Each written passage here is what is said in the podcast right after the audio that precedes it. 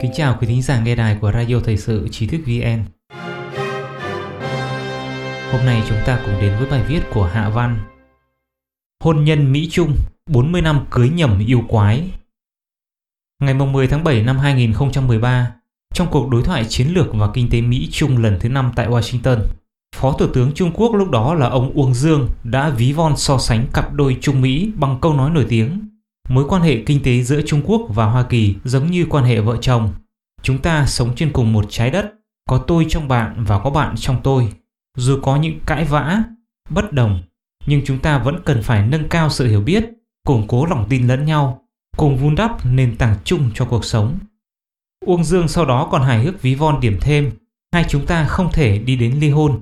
Hãy nhìn gương Đặng Văn Địch và Murdoch, cái giá quá cao rồi thấm thoát thoi đưa. Đã 7 năm trôi qua, cặp đôi tình cảm Uông Dương từng ca ngợi đã không còn thắm thiết như xưa nữa. Cuộc chia cắt Mỹ-Trung cũng đang diễn ra nhanh chóng, làm người ta liên tưởng đến cuộc ly hôn gia đình Trung-Mỹ. Nói ly hôn cũng chưa hẳn chính xác, bởi vì hôn nhân vốn là chuyện nam nữ, đôi bên cũng phải 10 phần thành ý, còn được trời đất chứng giám thì mới có thể kết hôn, nhất là trong hôn nhân truyền thống nhân loại mà trong từ điển của Đảng Cộng sản Trung Quốc căn bản lại không hề có từ thành ý này.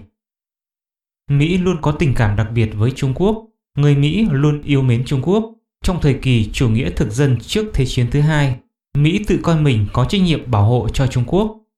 Khi Nhật Bản tấn công chân châu cảng năm 1941, một số người Mỹ thở phào nhẹ nhõm, có thể tuyên chiến với Nhật Bản, có thể giải phóng Trung Quốc được rồi.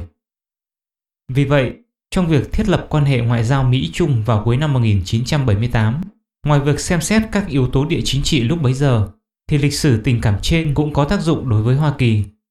Sau khi thiết lập quan hệ ngoại giao, một cách không đề phòng, Hoa Kỳ đã ngay lập tức cởi mở công nghệ, giáo dục của nước nhà và mở cửa thị trường nội địa cho hàng hóa Trung Quốc, đồng thời cũng đầu tư mạnh vào Trung Quốc. Ưu ái này thật khó mà lấy việc thiết lập quan hệ ngoại giao nói chung để giải thích. Ngay cả sau khi Đảng Cộng sản Liên Xô tan rã, Nga cũng chưa từng nhận được sự ưu ái đến vậy. Quay trở lại, nếu vẫn mượn cách nói về quan hệ vợ chồng của Uông Dương như một phép ẩn dụ cho mối quan hệ Mỹ-Trung hiện tại, thì cũng có nghĩa là ông chồng Mỹ phải mất đến 40 năm để phát hiện rằng vị hôn thê xinh đẹp của mình không phải là một cô gái thôn dã, mà là một bạch cốt tinh đội lốt người. Đảng Cộng sản Trung Quốc không phải là dân Trung Quốc, đó là một thứ yêu quái ngoại lai nó dùng văn hóa đấu tranh biến dị để bắt cóc 1,4 tỷ dân của đất nước xinh đẹp có văn hóa lâu đời. Một thứ ký sinh xâm nhập sống bám nhờ vào dân Trung Quốc. Ông chồng Mỹ trước nay không phải là chưa phát hiện ra điều gì bất thường, nhưng tự dối lòng rằng đối phương chỉ đang trêu đùa mình. Mỹ ngây thơ nghĩ, ai mà không có chút tính khí nhỏ nhen. Miễn là bà vợ Trung Quốc ngày càng giàu có, bà ấy sẽ ngày càng trở nên tự do, cởi mở và hòa hợp hơn sẽ ngày càng trở nên khoáng đạt giống tính ông chồng Hoa Kỳ hơn, cùng chung tay bảo vệ trật tự thế giới. Nhưng khi sức mạnh của Đảng Cộng sản Trung Quốc ngày càng lớn mạnh, nó không chỉ là tính khí nhỏ nhen nữa, mà ngày một lộ ra những chiếc răng nanh ăn thịt đồng loại.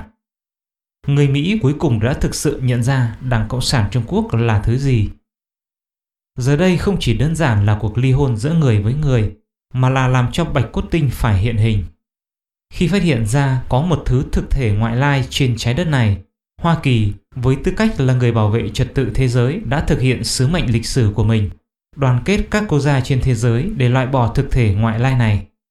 Quyết tâm tiêu diệt Đảng Cộng sản Trung Quốc của Hoa Kỳ đã được nêu rõ trong bài phát biểu mang tính bước ngoặt Đảng Cộng sản Trung Quốc và tương lai của thế giới tự do của Ngoại trưởng Hoa Kỳ Pompeo.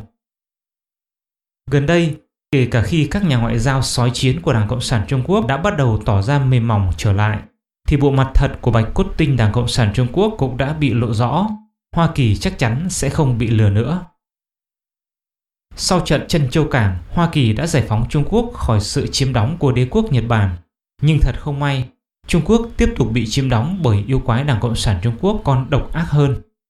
Nó tàn sát 70 triệu người Trung Quốc, phá hoại văn hóa, khơi dậy lòng căm thù và đấu tranh giữa người với người, gây ra suy đồi đạo đức cho nền văn minh cổ xưa này và đưa đến thiên tai nhân họa chưa từng có.